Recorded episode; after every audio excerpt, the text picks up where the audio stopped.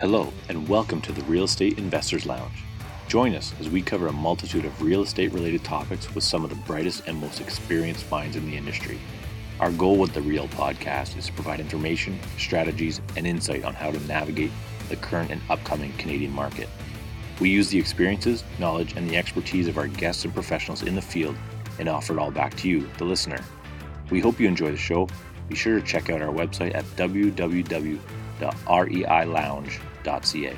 We're your hosts, Brian Fitzgerald, Erika Spencer, and Jay Shaw.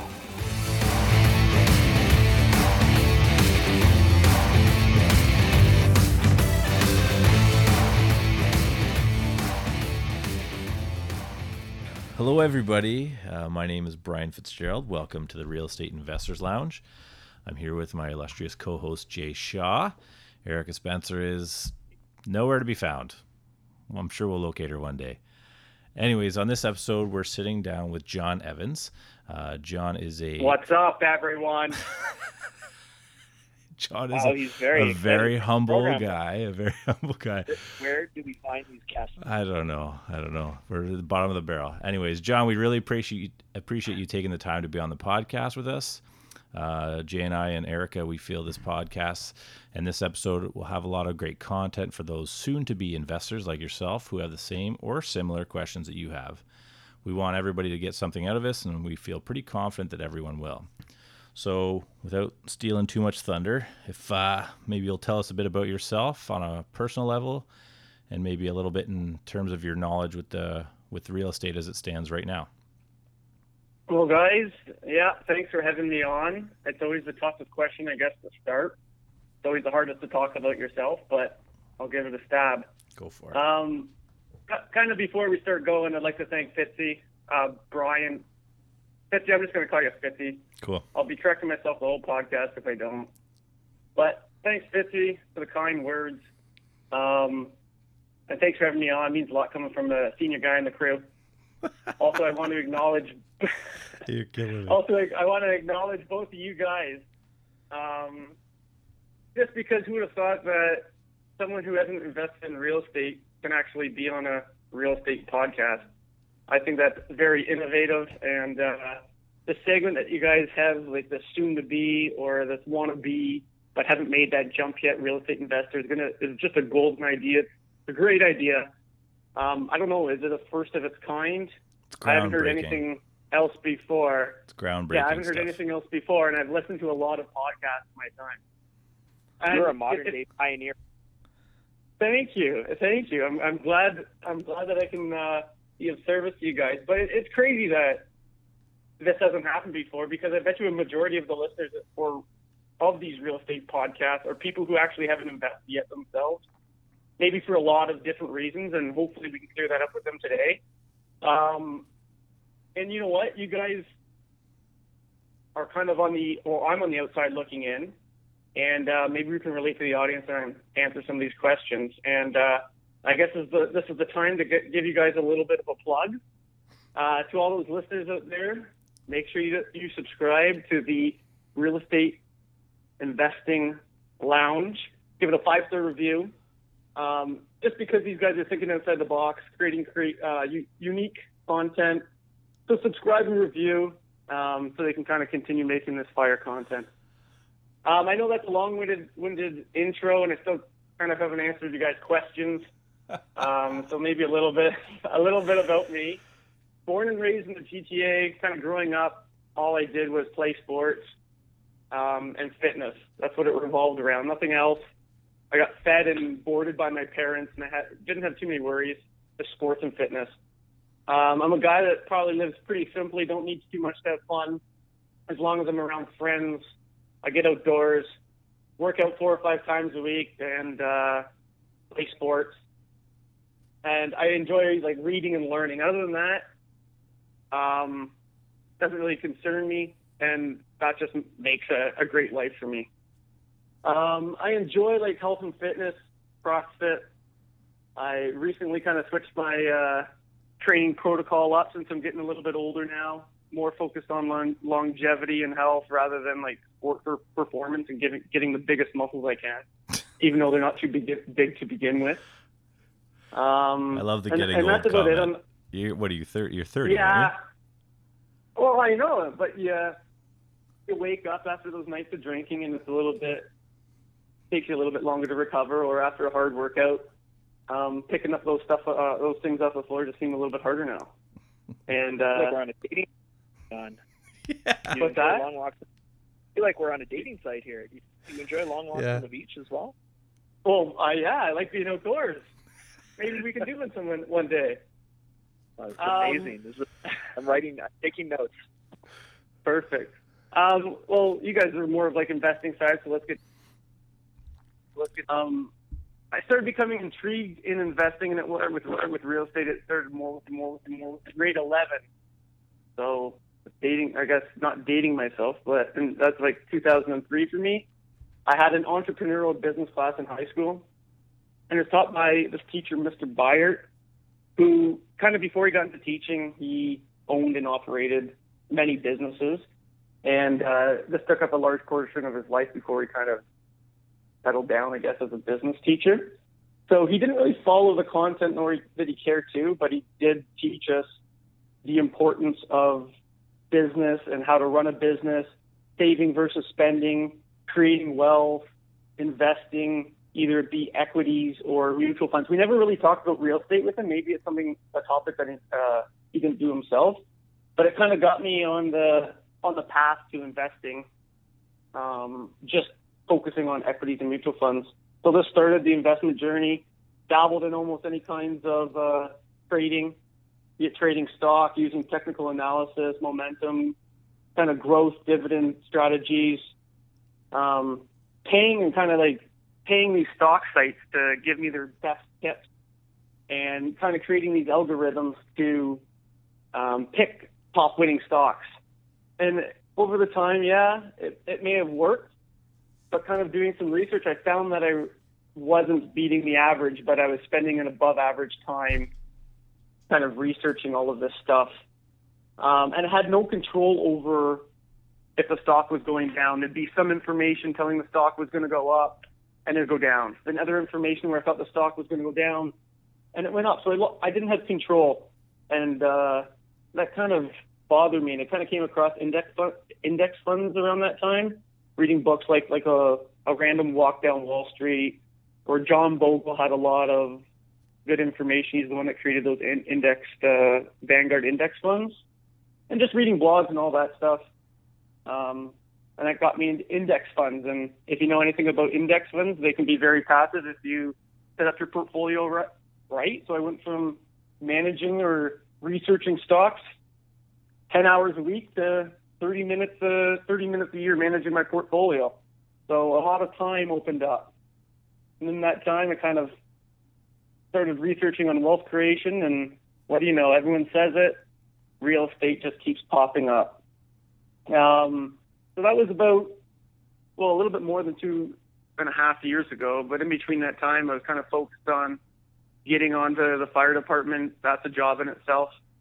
And kind of once I got on, talking to Fitzy and the crew, we sit around the table the odd time between our training and all the calls that we get. And, uh, we we like to talk about finance, and uh, that's kind of the story of my life, both personal and in the investing investing realm.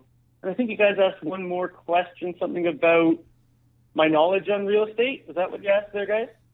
In terms of my knowledge of real estate, I seem to have a majority of the theoretical concepts and ideas, but absolutely no practical. Uh, probably something I'm hoping to change soon. Okay, so what what is it about real estate that sounds so appealing to you?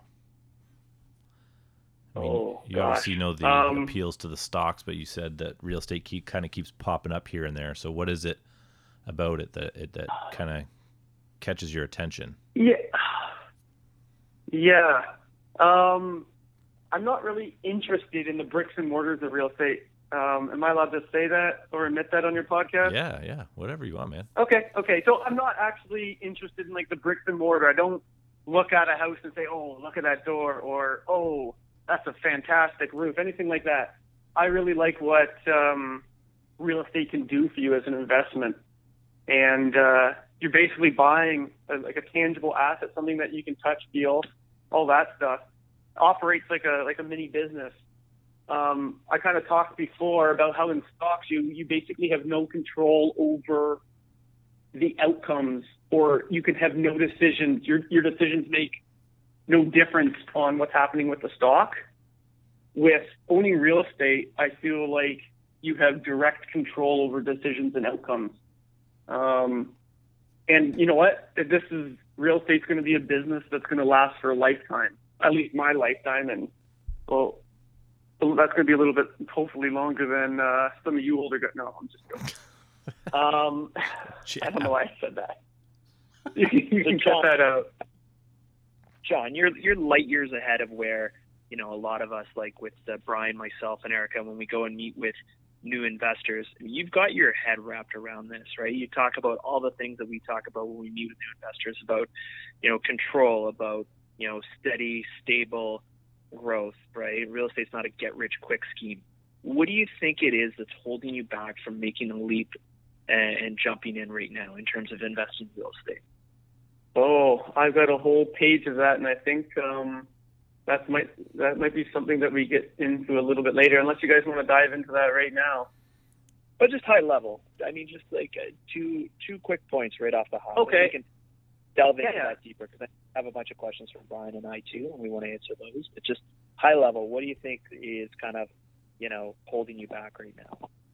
For sure. For me, I know it's it's definitely psychological. It's um all of that what if, right? I know everything. I, I don't know everything, but I know a fair amount, and it sh- I should be getting in for the knowledge that I know, and I do believe believe strongly in it. But for me, it, it's it's psychological. It's um, the unknown, and and me and Fitzy talk about it all the time. It's you're not going to know everything when you come into real estate, and that's something that you you have to accept. There's going to be lots of things that come up, but that's going to allow you to kind of grow as an investor and um, and learn. Um, so I would have to say for me, it's I want to kind of always think about that perfect deal, that home run deal, and you're constantly looking for it, but it might be those singles that you're hitting, and that's that's where you're going to learn. And down the line, you might come across that sweet deal, and you just knock it out of the park. That's totally what it is, right? Because at the end of the day, there's not always you're not always going to find that sweetheart deal. Sometimes you have to take, you know, the shitty deal and make it a sweetheart deal. And I think that's where um, you really need to have the creativity, right, and be able to kind of, you know, kind of dig through the trenches to find that deal, right? I mean, everyone wants, like, I mean, Brian, you and I could probably, you know, commiserate about this. Everyone wants turnkey, uh, you know, ready to go. Um, you know, no one wants to do the heavy lifting, right? And I think the first one, I mean, yeah, you want to try and get as close to turnkey as possible, right? So that you, you know, don't scare yourself off from it, right? But I think that's the big thing is that you've got to, sometimes you have to make those deals happen. Don't kind of fall out of thin air, unless you're Erika, and that, that usually happens to her. So that's why she's not here. Yeah, I well, I truly do believe it. It's just I got to pull the trigger. Yeah, I, I, I- uh, when you were talking about that about the psychological, the the image that came to mind is like you because you like to be outdoors doing sports and you know CrossFit and adrenaline and all that jazz. And I just picture you standing on the edge of a cliff, kind of like looking in, like you're gonna jump, and you just need somebody to give you that push and kind of help you with that jump. But I think what Jay is saying is is spot on for a new investor like yourself, where I think that to start, let's start small. Start with something that's maybe turnkey or just needs minor changes before you, you know, obviously I wouldn't suggest going into a flip off your first off your first hop, but maybe starting something small. So with that being said, when you said psychological like and you said about the what ifs, what what are the first like two what ifs that come to mind when you when you when you say that to yourself? Um, what are the two what ifs? Yeah, just well, I'm, two as, two top as you guys mind. were talking about before, I I do like a lot of fitness. I I do like to kind of get outdoors, and I'm a guy that really enjoys my career. And I'm not really. It doesn't seem like I'm doing it to get away from my career. I'm more looking into real estate as enhancing my lifestyle. So you have some of these guys that are are really grinding because they don't enjoy their career. I'm not going to say guys, maybe guys and girls, but they're not enjoying their career. So it's a, it's a, a way of escaping. I enjoy what I do. I enjoy what I, I do, and I live quite simply, so I have a lot of easy outlets to get to. So one of the big fears is how much time is it going to take up? Is it going to kind of cut into all the times I like to kind of go camping, um, go go to the gym consistently? Is it going to get cut into that time? So that's one of the worries or the what if that I have.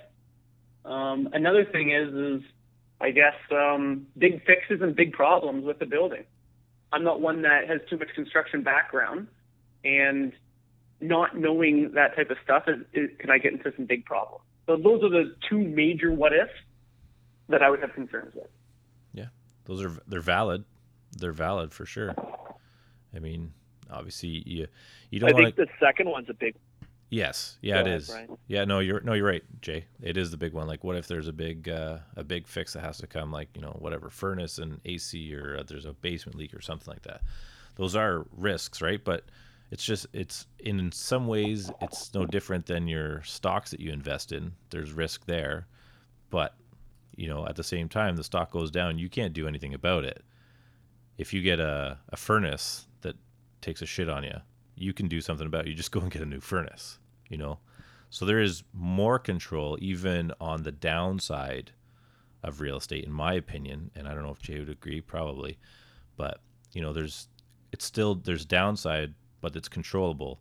And if there wasn't downside, you've heard it before, everybody would be doing it, right? Yeah, I agree with you 100% there, Fitzy. And uh, quite recent, recently, since you've been taking me out to a lot of these networks, I really never realized how important a network is.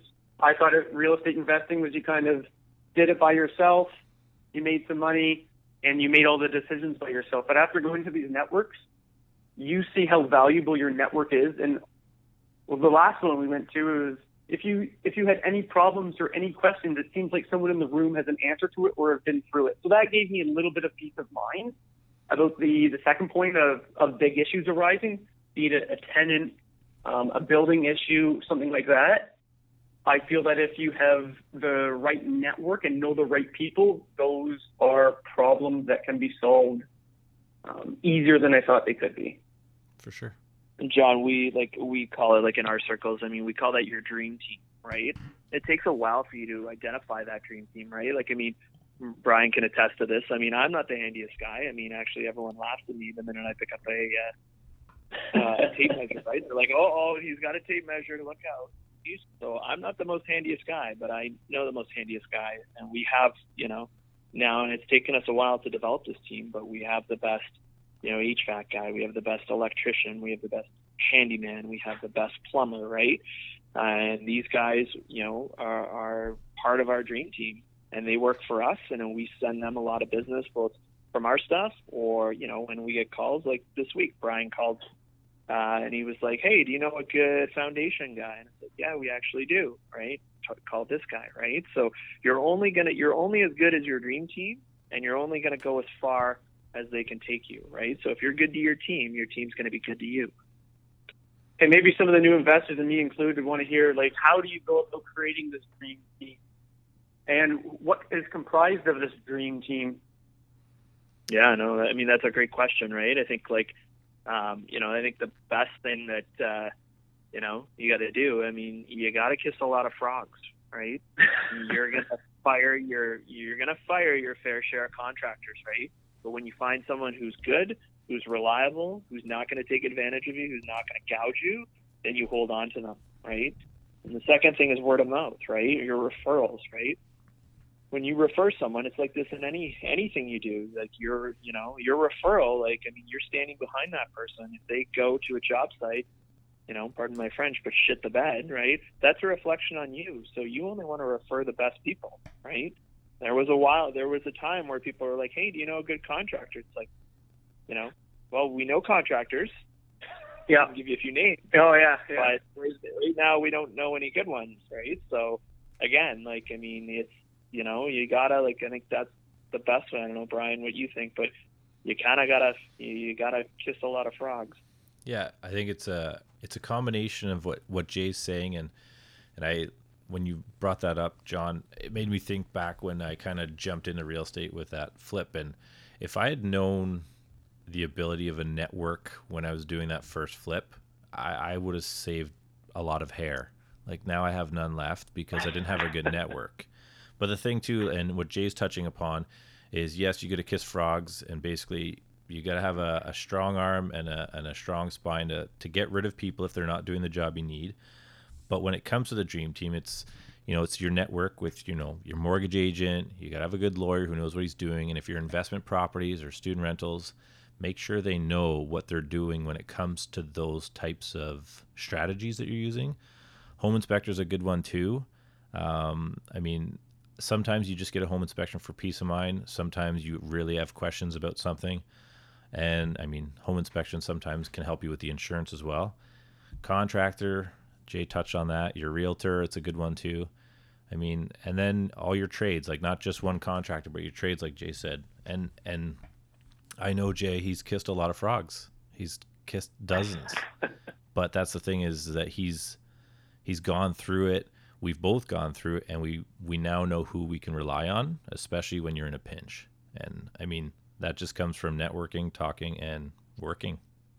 So then continuing on with that would you say the single best way of kind of creating the power team is through word of mouth of reliable people that you know in your network? I think it helps a lot. Absolutely. Yeah.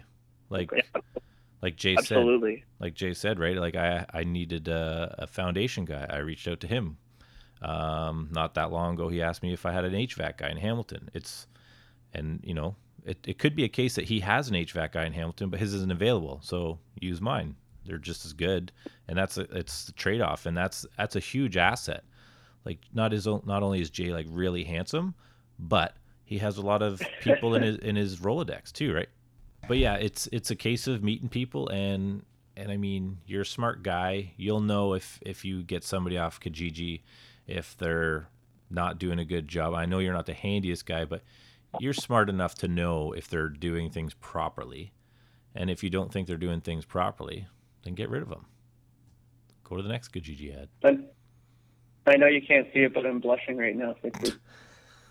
Smart. Thank you. Um, so, like, what are your concerns? I mean, we talked about the what ifs, but is there anything other than you know a foundation leak or a furnace going on you that is of real concern? I mean, I think you know kind of what you're getting into. Do you ever think that maybe you just should take the leap? Um, well, yeah, that's the million dollar question of Bear Fitzy. I, I think I should take the leap I mean, I should take the leap, but I, the leap. Um, and you know what? This is probably a question listeners will get great value from. Um, and maybe after you guys can provide a little bit of insight about kind of tackling or overcoming these barriers with all the investors that you guys have worked with. Um, but my bit, main thing, as we kind of dis- discussed before, is where I'm getting stuck is that psychological aspect, that analysis, analysis paralysis. Fitzy knows I'm a numbers guy. I love to crunch numbers, and I can constantly uh, crunch numbers, and I get satisfaction a crunching numbers. Um, so it's almost like I get a satisfaction of maybe knowing the deal would work and then not go through with it. But like we said, uh, hitting that home run, finding that perfect deal is, is a, a barrier for leaping. And another one is I, I kind of consume so much content that you're I'm constantly flip flopping between what type of tactic or strategy is the best and when uh, MoneySense comes out or Don Campbell come, uh, comes out with where are the best areas to invest, um, my my brain is constantly kind of scrambling. Oh, should I do St. Catherine, London? Um, should I try to go a little bit out east? Should I stay in the Golden Horseshoe, et cetera, et cetera? Um, there's another barrier. Another thing is kind of being uh, having searching for the last few years I've seen a, a drastic price tra- change, and everything seems so expensive now. Um, and I can't just kind of stop about the what if. So what if I would have bought this place two years ago? I would have been oh, it would have been golden. Um, and then, lastly, I guess another thing that kind of uh, makes me get stuck is, yeah, podcasts are a great way of getting information, and this is ex- this is why I really like the the topic that you guys are doing on this podcast. But they can be intimidating sometimes, like with um, sometimes you listen to podcasts with the titles of acquiring 32 properties in 32 months, Jay. I know nothing about that. That that can that can be intimidating because I think how much time do I have to spend to get 32 properties in 32 months? And Jay, you guys probably spent a lot of time doing it, or your systems are fantastic, but there's another barrier. It's just kind of a little bit of an intimidation factor. It's all in your head, Jon, right? You don't need to do 32 and 32, but you need to do one, right? And the first one, and Brian will tell you this, the first one is all, always the hardest. And for you know Eric and I, I was I was the guy that you're describing. I was the deal analyzer. I would analyze that the first deal that we bought on the Hamilton Mountain until the cows came home. And if Erika hadn't given me a swift kick in the ass to put an offer on that house, um, that house is appreciated. Um, we bought it for under 300, and it's probably worth in the I would say low fives, high fours.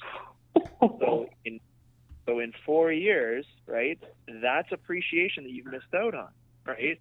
Just by not you know, kind of taking that giant step forward, right? And I'm just as guilty. I'm not going to sit here and say that, oh, I, you know, I had the foresight to do it, right? But there's cost, there's opportunity costs associated with not acting, right? And to touch on the 32 in 32, I guarantee you, Jay learned something each time. Like out of the 32, he probably learned 32 new things because no deal is ever the same. No property is ever the same. The tenants are never the same it's constantly a learning curve and you're like we said like you you have your head around this and you love to learn so be prepared to learn something every day while making money hopefully and you want to learn something new you don't want to go in there and have all the answers right like i mean we all we all kind of say you know fake it till you make it the first house we bought we had absolutely no clue what we were doing right like Erika will tell you stories how she wanted to go and pick up, you know, prospective tenants at the bus stop, and I was like, like, what is wrong with you, right? And it's like, okay, you know, not to pick on her because she's not here, right? But you know, yeah. I was the one. How bad could this be, right? And she was yeah. the one, like, you know, let's just do it. I wanted to read a lot of books, and it's like, if she hadn't have been like, let's do, let's just do it. What what could go wrong, right? For her, like, she was right, and like, you know, we're both highly educated people, just like you are and Brian is, right? I mean, we figured it out, right? Just like you figured out investing in stocks, right? you read yeah. a little bit, you know, you go to these networking events, you you know, you learn from people, right? And if you can take out of every interaction one or two things away from that interaction, you're learning stuff. Now, other than Erika kind of giving you that push, was there ever before you guys started investing that kind of I'm not going to say aha moment, but where you're like, okay, let's try this.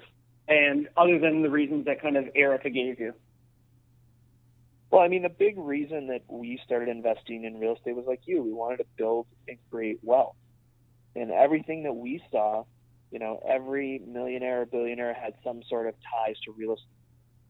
No one really, you know, that we knew or read about ever got rich on, you know, investing in RSPs or mutual funds or anything like that, right? And I mean, my background, I, I worked in finance for a couple of years, right? I was, you know, that mutual fund salesman peddler, and it was like, I mean, it made it makes sense for some people, but not for everyone, right?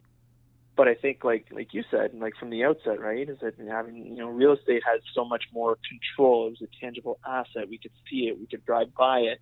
Um, you know, it's not a get rich quick scheme, but it was like constantly growing, right, in a responsible manner. So I mean, that's kind of how we started in in building. But I mean, for us just to jump in, it was like, I mean, that's what it was. It was like, let's just jump in, right? Let's start with one and see what happens.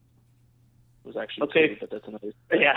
Oh God. And look what happened. Now, Fitzy. I, I know you're a guy that really likes to like to likes to take action, and once you kind of have a plan in place, you really go after it.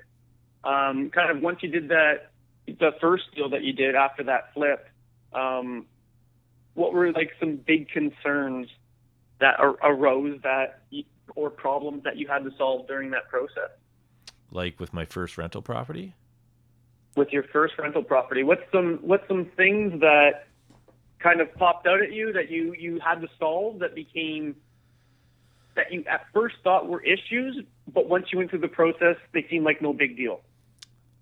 Well, first off, the flip, I had no idea what I was doing. And then I kind of helped somebody else and we got through it. We made money. But then that money I took for that first rental, I, I was looking at houses for weeks and then finally came across one um, with my agent at the time because I wasn't an agent at that time. And I knew that house was good. Like I looked at it up and down. There was new furnace, new air conditioner, new roof, new windows, new doors. I'm like, okay, big ticket items are done.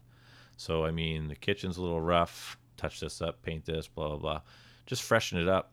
And then my biggest concern was tenants. Like like majority of people that um, are kind of in your position. Uh, a lot of people fear interacting with tenants because um, yes, majority of investors and tenants have a lot of the rights and they can make your life difficult. And all I did was I just took my time going through people, applications, time after time, sitting there waiting for no shows, um, you know, and that was that was the toughest. And then when you finally had people, it was filtering out the people from the good from the bad. And I say this to everybody like don't be motivated by a fistful of cash because somebody's like, "Oh, I love the house. I want to move in. Here's the money." No, no, no, buddy. You gotta you gotta fill out the application. I you have to do your due diligence. And I found for the most part, knock on wood, I haven't had too many problems because I've taken the time to sort through you know the the different types of people that I want to have in my investment. And I know Jay does a lot of the same thing and he can attest to it too. I'm sure that if you just if you just rush to put money in your bank account, you're going to be not making any money because you're going to spend weeks, if not months, getting them out because they're not paying. So I'd rather lose two months worth of rent trying to find the right person than spend six or eight months trying to get them out. That was my biggest fear, and it still is. But I feel if I do my due diligence, I, and you know, not to say it won't happen, but in in the long run, I, I think we're still way ahead of the game, even if we hit a few hiccups along the way. Yeah, no, that's a great point, Brian. And I mean, we've been guilty of that too, where that's happened to us, where it's like we weren't 100% sure on a tenant, you know, seemed, you know, seemed okay. We made a gamble and we we guessed wrong, right? And we paid for it. It wasn't like it wasn't an expensive mistake, but it was a mistake. And at the end of the day, we knew better, right? We should have known better, but um, you know, you you're gonna make mistakes, you're gonna fall down, but it's like it's how you get up, right? And so many investors, they start out and they have a mistake on their first property, and they say, "That's it, I'm not doing this. Like this is crazy. Send me back to mutual funds. I'm gonna go with my you know conservative growth plan at you know fill a name a bank here, and that's it, right? They never even get started, so they never even see kind of you know how far they can actually go with it, right? But uh, you know, I think Brian, you hit the nail on the head, you know, earlier when you said if it was easy, everyone would be doing it, right? But they're not. It does take work. Does take time. You're going to make some mistakes. You're going to fall down, but you got to get back up. And I think that's the biggest thing because at the end of the day, you know, I mean, you can do very well in this, right? And you know, it's a you're constantly learning. Yeah, I agree. And I've been told by a few investors it kind of seems like all the fears that you have jumping in seems like mountains, but once you get in, they seem like ant, ant hills. Yep. The vacancies and everything like that, it becomes a lot easier process. And, and like you guys were saying, once you guys make a mistake, as long as you learn from that process, um, I guess it might even be money well spent so you don't make that mistake again. And in the in the long run, it seems like with real estate, if um, you just do the basics right, um, nine times out of ten, maybe even ten times out of ten, I'm not going to be that confident, but you're you're most likely come out ahead in the long term. Yep, exactly. So obviously, Jon, you know you're a smart guy. You know all the different types of strategies, right? Like buy and holds, flips, the BRRRR method, which I always it's buy, renovate, refinance, and rent. Did I get the reorder right there? I always get that mixed up. Oh, and then the other R, repeat. So it's quite is, the R's you got there. Yeah, it's Brian. just it's really, it's really, cold in here. Um, so, is there any strategies that like kind of um, appeal to you more, like student rentals, flips, single family rentals, or the BRRRR method? Like, is, is there anything like that that appeals to you that you think you might gravitate towards once you pull the trigger? Yes. I would like to bring up a, a, few of the kind of the strategies and the topics. And um, um, first is student rental. Just kind of being a student for so long, I kind of under. I feel like I understand students, and um, and this is, I guess, one of the avenues I'd be I'd be interested in. So I do have a few questions for you guys on student rentals. Um, I'd also like to talk about RTLs. Well, we'll, we'll start with student rentals. Um, I just want to know your guys' thoughts on student rentals as an investment. If you guys are interested in it, why or why not? Do you want? Uh, I know Jay's an RTO you're, you're, guy. I'll, I'll, I'll take this one because I know you're the RTO guy. Um, with with student rentals, personally, um, I haven't done any. They're definitely appealing. Um, I know you're in the London market kind of right now, Jon, and and we're kind of in the Niagara area, but there's there's definitely money to be made. Um, a lot of people I've met have started out with student rentals just because of the the cash flow, and I mean, um, one of my clients, he's uh, he's got four student properties, and the cash flow was so strong with it that he basically took that money, reinvested it into the property, and every two years he would refinance that property and go and buy the next one. So really, he only bought one property with his money, and then just recycled the money into three other properties. And I think the minimum cash flow he's making on one of those properties is I think about 1100. That's the lowest one. I think there's like 1100 and a, a 1400 and I don't remember what the other two are. But I mean, they're appealing. My understanding though is um, from him is that he's he's running around like a chicken with his head cut off in I think it's like April May when he's changing students and that's also when he tries to do all his renovations. So it's 2 weeks of just like it sounds almost like pure hell. That being said, it's 2 weeks out of 52 and then he's cash flowing. So um, it's definitely something I want to look at. I think it's worth looking at. And if you're looking for something with a nice buffer versus like maybe a, a single family rental that's maybe just above uh, neutral cash flow, then student rentals could be it. But I think there's potential for a lot more, um, a little more headaches there rather than a single family. Does that make sense? Yeah, I I agree with that. And what's kind of attracted me to the student rentals is the fact that it seems like they're almost recession proof in the way that in bad times people go back to school, and in good times people will. They seem to always want that education. So I like that factor. Um, and with the students, yeah, they might be turning over a little bit more, but if you get a poor tenant in your in in one of your units and you're trying to get them out for a while this could be like a year contract that you could um, move on to the next one. I do like the, the you fact of. Go ahead, Jay. Yeah, I was gonna say you typically don't have that though in a student rental because in your leases, uh, your your leases are guaranteed by mom and dad, right? Mom and dad are always going to pay the bills. You never, yeah. you know, I shouldn't say never, but it's very rare you're going to have an issue where there's been non-payment of rent. And if there is, you just email the parents and, and guess what? Miraculously, rent gets paid pretty quickly, right? So Eric and I did a student rental last year. We did one. Uh, we held it for six months. We sold it. So we bought it. Uh, it was in St. Catharines. I know it's a big shock for those of you listening. It was a legal duplex. So it was an eight-bedroom house zoned R2. So I mean, we could have done. It had mutual ex or multiple exit strategies. Could have been a student rental. It could have been a um, multifamily house. Um, we rented it for, I think it was 475 or 500 a room, uh, and then our cash flow on it was $1,400 a month, which was insane, right? Uh, so yeah. we we did we did okay on that. I mean, the reason we sold was this, right? Um, two reasons. One, we're not student rental people, right? Like, so we're our strategy. We do a lot of legal duplex, right? So students, um, you know, it's um, a little bit more hand holding, um, a um, little bit more uh, maintenance on the property, more wear and tear, just because they're they are students. We didn't have like crazy wild parties or anything like that. We actually had eight really good students in the house. Um, the main reason we got rid of it is that in St. Catharines, Brock University has put up what's called the lofts. And the lofts are off campus, these condo style off campus um, uh, residences, right? So basically, it was um, a condo where everyone had their own bathroom, their own room, and then there was a common um, it was a common living room, right, and a common kitchen. So you those were built right across from Brock, Oh. where our house is 15 minutes away on a bus, right? Yeah. Still in a really nice neighborhood, but how do you compete with that?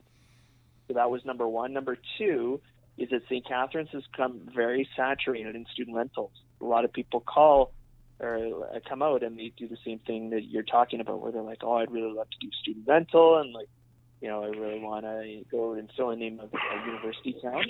You have to be very careful with kind of the you know the cities that you're investing in, right? St. Catharines very saturated. Hamilton also can be very saturated. It's got McMaster and Mohawk. Um, London is very good right now because there's not a lot of students, right? And there's a lot of um, there's a lot of um, new builds being built for uh, student rentals there. So it's a very good strategy. You just have to make sure that you're going into the right areas, right? And especially like you can, I think we all agree, you can't compete with uh, uh, you know a residence being built directly across from the university. Like it's just No, for sure. For sure. Yeah, thanks for the thanks for the insight. Those are all really good points. Um, I do enjoy the London market, and I'll have to take a little bit of deeper look into that and do a little bit of research. But um, the other one that I'm really interested in the strategy is kind of single family homes that buy and hold. That kind of really uh, appeals to me. That buy a good house in a good area that covers your costs, and in the long term, it's like a it's a win situation. Um, but I don't know if you can find those anymore. Um, I know you guys are constantly all around Rockstar. Are are people still doing a lot of single family buy and holds without turning it into the second suite? uh, in my in my experience right now, not a ton are going single family, um, because like you said, the prices are going up, and to cover the expenses is getting tighter and tighter. So that's why the second suite is kind of, well, it's it's just so sweet, really, is that it's all your cash flow, right? Um, Yeah. but in in my experience, single family rentals are are one of the easiest to rent out. Um, people love the idea of having a whole house to themselves. With that being said, if you're looking at single family and doing a legal basement conversion, the main floor is always easy to rent out. And I know Jay can agree to this. Is the basement is a bit more of a challenge because not everybody wants to live in a basement. It could be nice, it could be bright, but it's still a basement. So single family is easiest in my opinion, and, and that's what I. If the if the numbers are there, and I know you like to crunch the numbers, if the numbers are there for a single family rental, I think that is one of the best ways to start out. Like that's to dip your feet in the in the shallow end. I think would be the best way. Well, if you if you guys get any deals out there, let me know about it, please. um, this one's probably for Jay, the rent to own. I know you and uh, Erika really start. Did you guys start out like this with the rent to owns? Yeah, we started our first um, our first three deals were rent to owns. Um, Yeah. Since uh, we sold one, um, one person's walked away, and the third one is supposed to buy out at the end of the year. Um, but I mean, it's a really good strategy. Um, what do you want to know about it specifically? What what really drew you overall to the strategy, and why did you guys choose that strategy? Um, yeah, it's a great question, right? Like I think starting out, we really didn't know what to expect, and I mean, having joined Rockstar, I mean, they really um, had done a lot of rent to own. So I mean, from there, um, we decided, hey, we'll we'll give it a shot. I think the big thing for us is that it was twofold. One, it was you know steady, stable growth, so we were able to appreciate the property over three years by a certain percentage. So if the market went up, we were able to kind of you know um, benefit from that appreciation. Um, you know, secondly, you're locking into um, you know a three-year agreement with the with the tenant buyer. They're agreeing to uh, purchase the property from you in three years, and then the third piece was the the option payment, right? As part of a rent to own, um, the tenant buyer is giving you an option payment, right? And a lot of people say, "Oh, it's five percent." It's not five percent. It's we tell people it's whatever they're comfortable with, right? We've seen option payments between you know anywhere from ten thousand and above. So, I mean, getting a ten thousand dollar option payment up front, that just that's a commitment that the tenant buyer is showing that they're going to purchase the property, right? And you hold that money um, Yeah. and you can do wh- whatever you want with it, right? I mean, obviously it comes off the purchase price when they purchase the property at the end of three years, but it's a great strategy. Mean, there's a number of investors out there that strictly do, um, you know, rent to owns. Um, we have a speaking of shameless plugs, um, you know, our event, the uh, the Niagara REI, uh, we have uh, a speaker coming up, uh, Rachel Oliver, and she does only rent to owns, and she's done, I think, hundreds hundreds of them um, all over Oh. Ontario. And she she does a lot of them, right? And and that's the only strategy that she employs, and she's very good at it. So, um, but yeah, like it's a great strategy, right? And I mean, at the end of the day, too, um, you know, rent to own tends to get a bit of a bad rap because there's people that do it very well, and there's also people that do it very poorly. And the people that do it very poorly uh, ruin it for everyone else. But at the end of the day, you're helping people buy a property, become a homeowner, right? They might, may not have the greatest credit, but you're helping them by giving them an option to purchase the property at the end of three years. So it is you are helping people at the same time. So I mean, it's you know some people like that as well. As as long Now, as I heard that there's- success, oh. though, right? No, because like what Jay was talking about when people do it poorly is is they set it up to for the person to fail, and that's where it's getting a bad rap. But Jay, what Jay's talking about is you set it up for success, so not only you win, but the person that's going to be buying the end of the at the end of the the term is winning as well. And the nice thing too, I don't know if Jay you said this or not, that option payment, like he said, you can take and do whatever you want with it. So if you want to go and invest it into another RTO or potential RTO, you've you've now just taken that money and you've recycled it right away, and you can just keep doing that and doing that, and just taking the f- same small option payment, just keep going, which is really nice. That's a really good point. Um, now I've heard that there's like a tenant first, a house first. Um, what one do you guys prefer, and is there a benefit to either one? Yeah, I mean, we always had the house first, so we would do, you know, I mean, we just had the property, right? So, um, so we basically would put the ad on Kijiji. Um, people would come, we would walk them through the program. Some people do tenant first uh, because then you are pre-qualifying the applicant, right? And then from there, I mean, you're you're working with someone that actually wants to succeed in a program, right? Okay. Um, okay. So with tenant first, I mean, there's that piece there. I think one of the things that, that we've never done tenant first, but I know people that have, and what they typically say is that look, like if you're serious about this, um, you know, we need to see some sort of deposit, right? Because at the end of the day, you're going to send um, this tenant buyer out with, you know, whether it's yourself as a realtor or your own realtor. Um, you don't want to waste their time or or your time, right? So what you tell them is that look, like if you're serious about this, you know, you give us a deposit of, you know, a thousand dollars, two thousand dollars, you know, and then how you can do it, either they can pay that to you directly, or they pay it through your lawyer, and it sits in your lawyer's trust account, right? And some people prefer that because it's a little safer, right? At the end of the day, you know, you're not going to run off with their money, right? So you can do it that way, but you have to show that they're serious, and it's like, you know, it's twofold, right? So um, both work very well. To start out, the easiest way to do it is property first. Okay. Um, now, last question, kind of on the RTO topic. Um, can you just kind of paint a picture or provide a few examples of what some of your rent to own clients have looked like and why they've chose rent to own versus um, kind of maybe continuing renting? Well, I guess they want to own a home, but why they didn't buy? Yeah, no, I mean that's that's a great question, right? Like I think the biggest reason why a lot of them do rent to own is they have poor credit, right? That's always the determining factor. Number that's number one. Number two, it's self-employment, right? I think what we're seeing over the past three, four, okay. five years is that banks have really tightened up on lending requirements, right? So it's becoming harder and harder to get a mortgage. So those are the two big hurdles that we face, uh, and how we address them is we work with a lender that specializes in rent to own um, and what they're able to do over the three years. Like before we even put them in the program, we have them pre-screened by the lender. And I mean, what we try and say is that look, you know, in the next three years, we can we can get these guys approved, or we can't get these guys approved, right? Um, and the other piece that we offer, whether the tenant buyer wants to take advantage of it, is through the lender we offer free credit counseling, right? So they can work Okay. with our lender in order to help them get approved.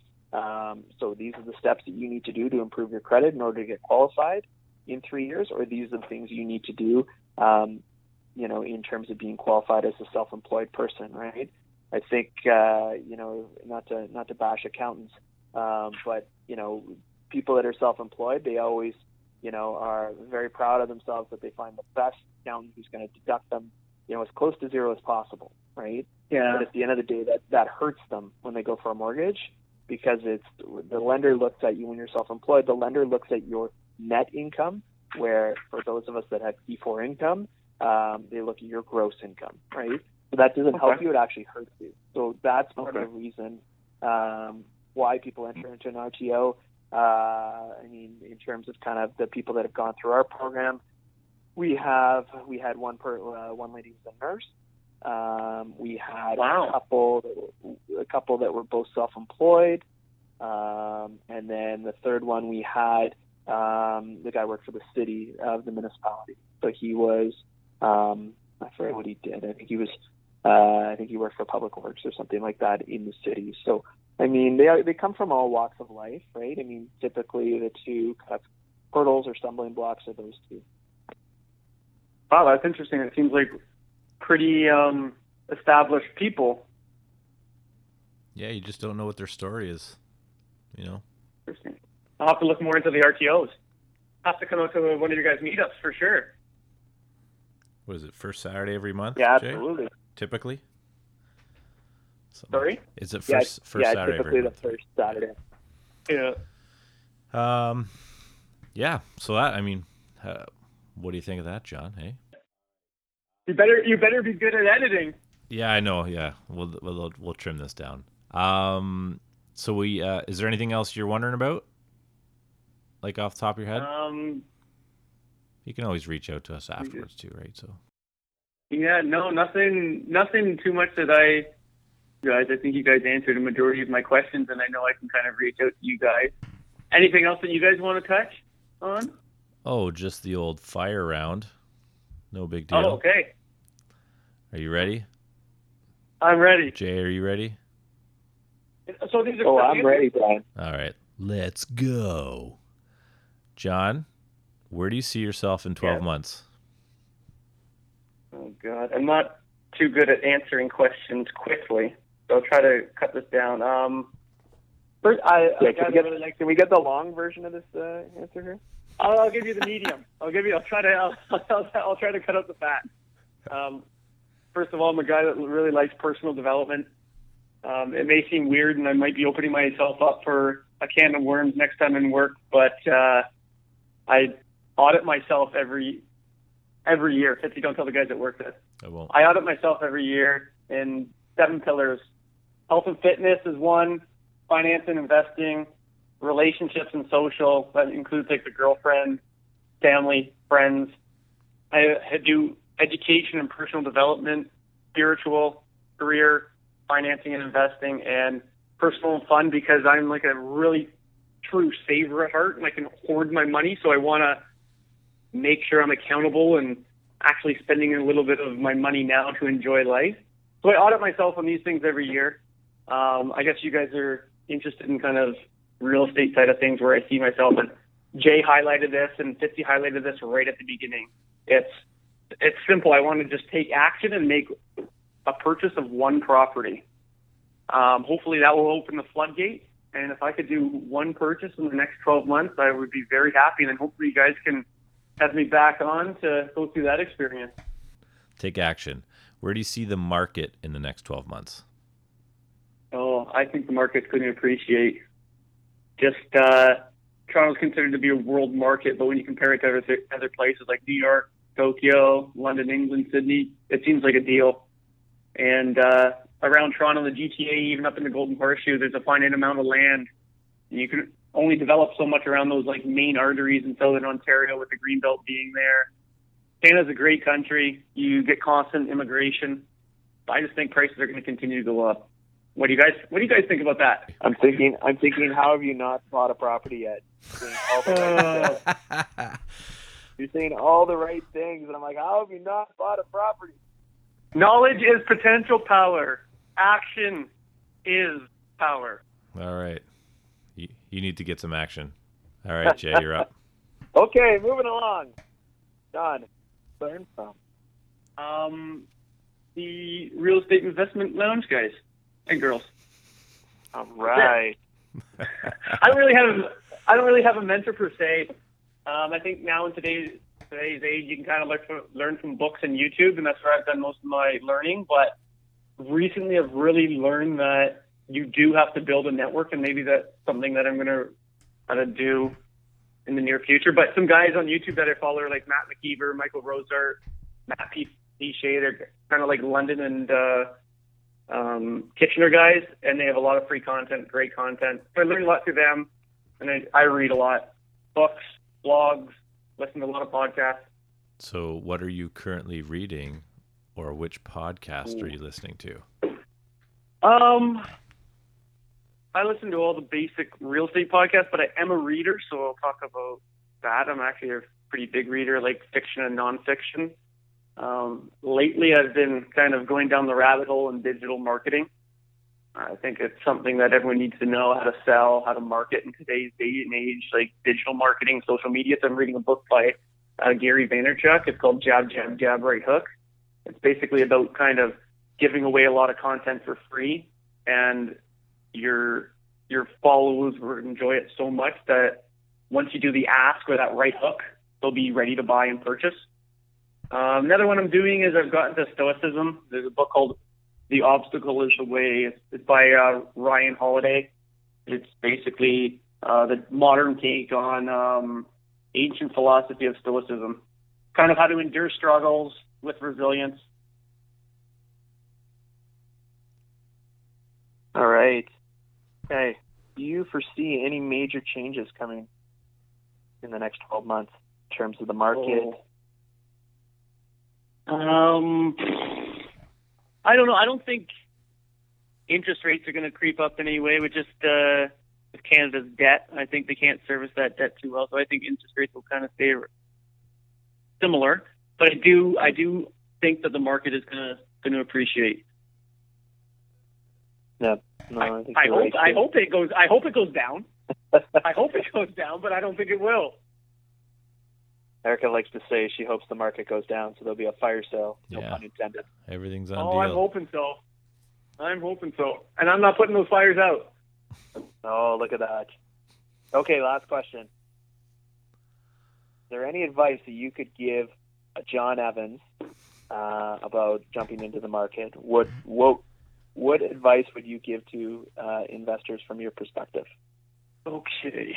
The first one, and this is something that I've kind of thought about a lot, is uh, really know your why. Why are you investing? Um, and make sure the why is very clear. And you might, I uh, came across this little tactic. Ask yourself five whys. So once that first question comes, answer it.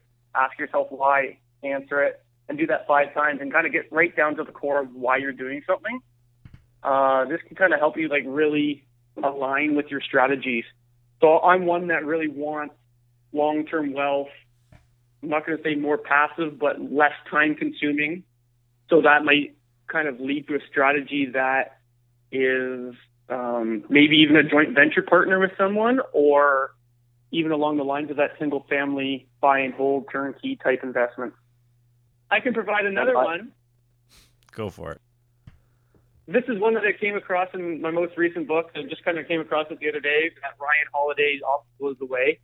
Um, you hear a lot of these investors are providing with positive or um, what you want visualization, and um, it kind of shows you what you want. But I find with real estate investors, especially from my perspective, a lot of the barriers come with fear. The fear of this, the fear of that. So with Stoicism, they have something called negative visualization. It's basically kind of looking and creating in your mind the worst case scenario and then solving problems for that worst case scenario. So for me, I've I've thought about it. Let's say I buy a place, somehow it burns down and insurance doesn't cover it. So I've lost a down payment and I don't have a house. But you know what? I'm still working. I'm still getting the income. And the very worst case scenario is I live the life that I'm living with maybe one less vacation a year. So is that really so bad? And that's the worst, worst case scenario. And what's the likelihood of something burning down and insurance not covering? I think you should be speaking to large groups of people. On a Wait, isn't this large enough? this isn't going out to millions of people? Well, hopefully by the time millions it comes out, it's millions, just, millions, just one all million. across Canada. Yeah, just one. I just want to know how you have not bought a house. That's I my scratch my head every day.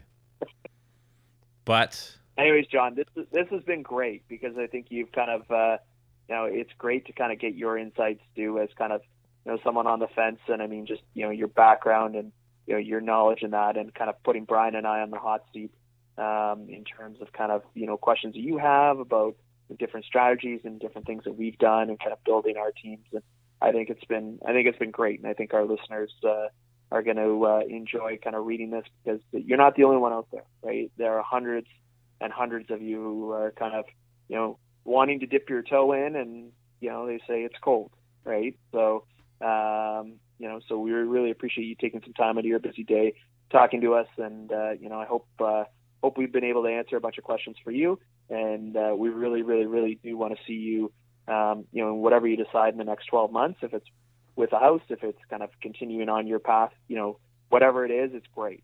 So thank you for taking some time out of your out of your schedule tonight.